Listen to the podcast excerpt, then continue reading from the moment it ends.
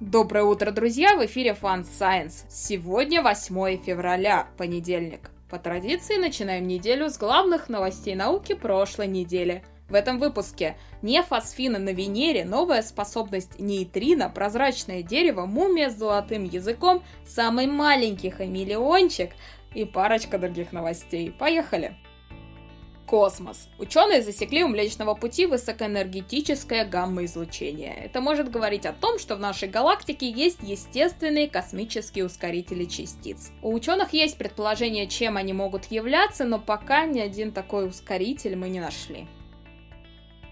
Помните, как осенью на Венере нашли фосфин, биосигнатуру, то есть один из признаков возможного наличия жизни? За прошедшие месяцы другая команда ученых построила модель атмосферы Венеры, скомпоновав данные десятилетий наблюдений, и смоделировала то, как этот состав считывали телескопы во время тех конкретных наблюдений на тех конкретных настройках. В общем, с высокой вероятностью это все-таки был не фосфин, а диоксид серы, который вполне ожидаем в атмосфере этой адской планеты, как ее называют. Наука. Физики доказали существование нового взаимодействия нейтрино с веществом. Нейтрино способны толкать ядра атомов. В эксперименте нейтрино низкой энергии слабо взаимодействовали с ядрами аргона.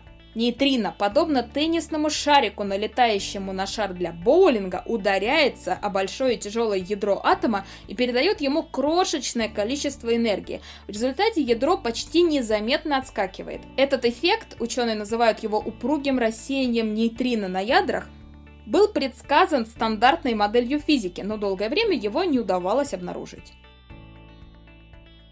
Технологии будущего – Ученые-материаловеды разработали новый способ создания прозрачного дерева, который сохраняет прочность материала. Прозрачное дерево пропускает 90% света, но при этом оно прочнее и легче стекла. То есть его очень хорошо будет использовать, например, в потолке в стеклянном. Ну, не стеклянном, теперь это будет деревянный. Авторы говорят, что из этого дерева прозрачного можно даже целиком создать целый прозрачный дом.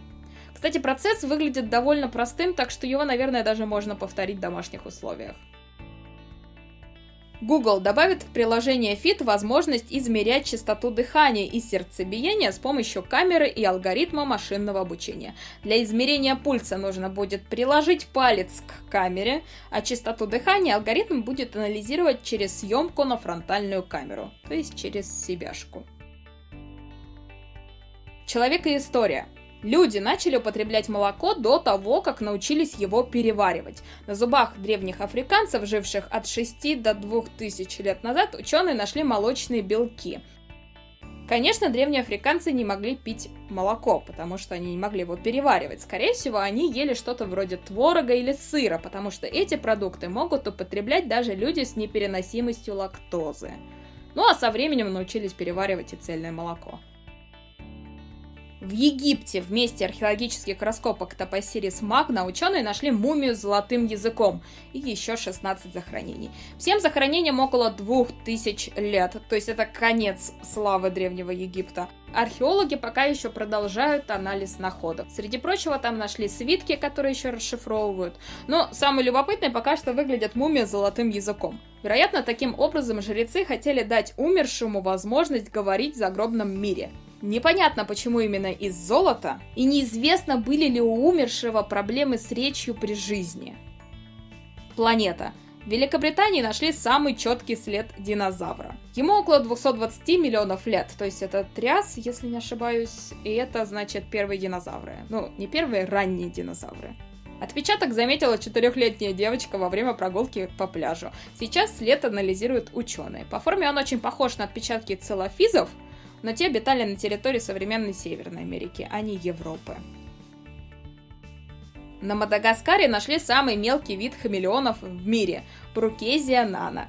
Взрослые особи Брукезии наны достигают всего 3 см. Правда, нашли всего две особи, одну самку и одного самца. Самка оказалась 3 см, самец оказался 2 см. При таком размере тела, вероятно, это самые маленькие рептилии в мире. Вообще, брукезии маленькие, все маленькие, и все обитают на севере Мадагаскара, в опавшей листве. Так что в этой опавшей листве там могут водиться и более мелкие виды, просто мы их еще не нашли. Кстати, ученые не знают, почему этот род стал таким маленьким, почему эволюция так повлияла. Но ранее в другом исследовании ученые доказали, что чем меньше размер, тем выше точность попадания языком в добычу. Правда, в том исследовании, конечно, не участвовали эти мелкие хамелеончики. Модели для прогнозирования роста уровня Мирового океана оказались недостаточно чувствительны. К концу века он может подняться более чем на 130 сантиметров то есть больше метра, если температура поднимется на 2 градуса и более. А именно по такому сценарию мы сейчас и идем.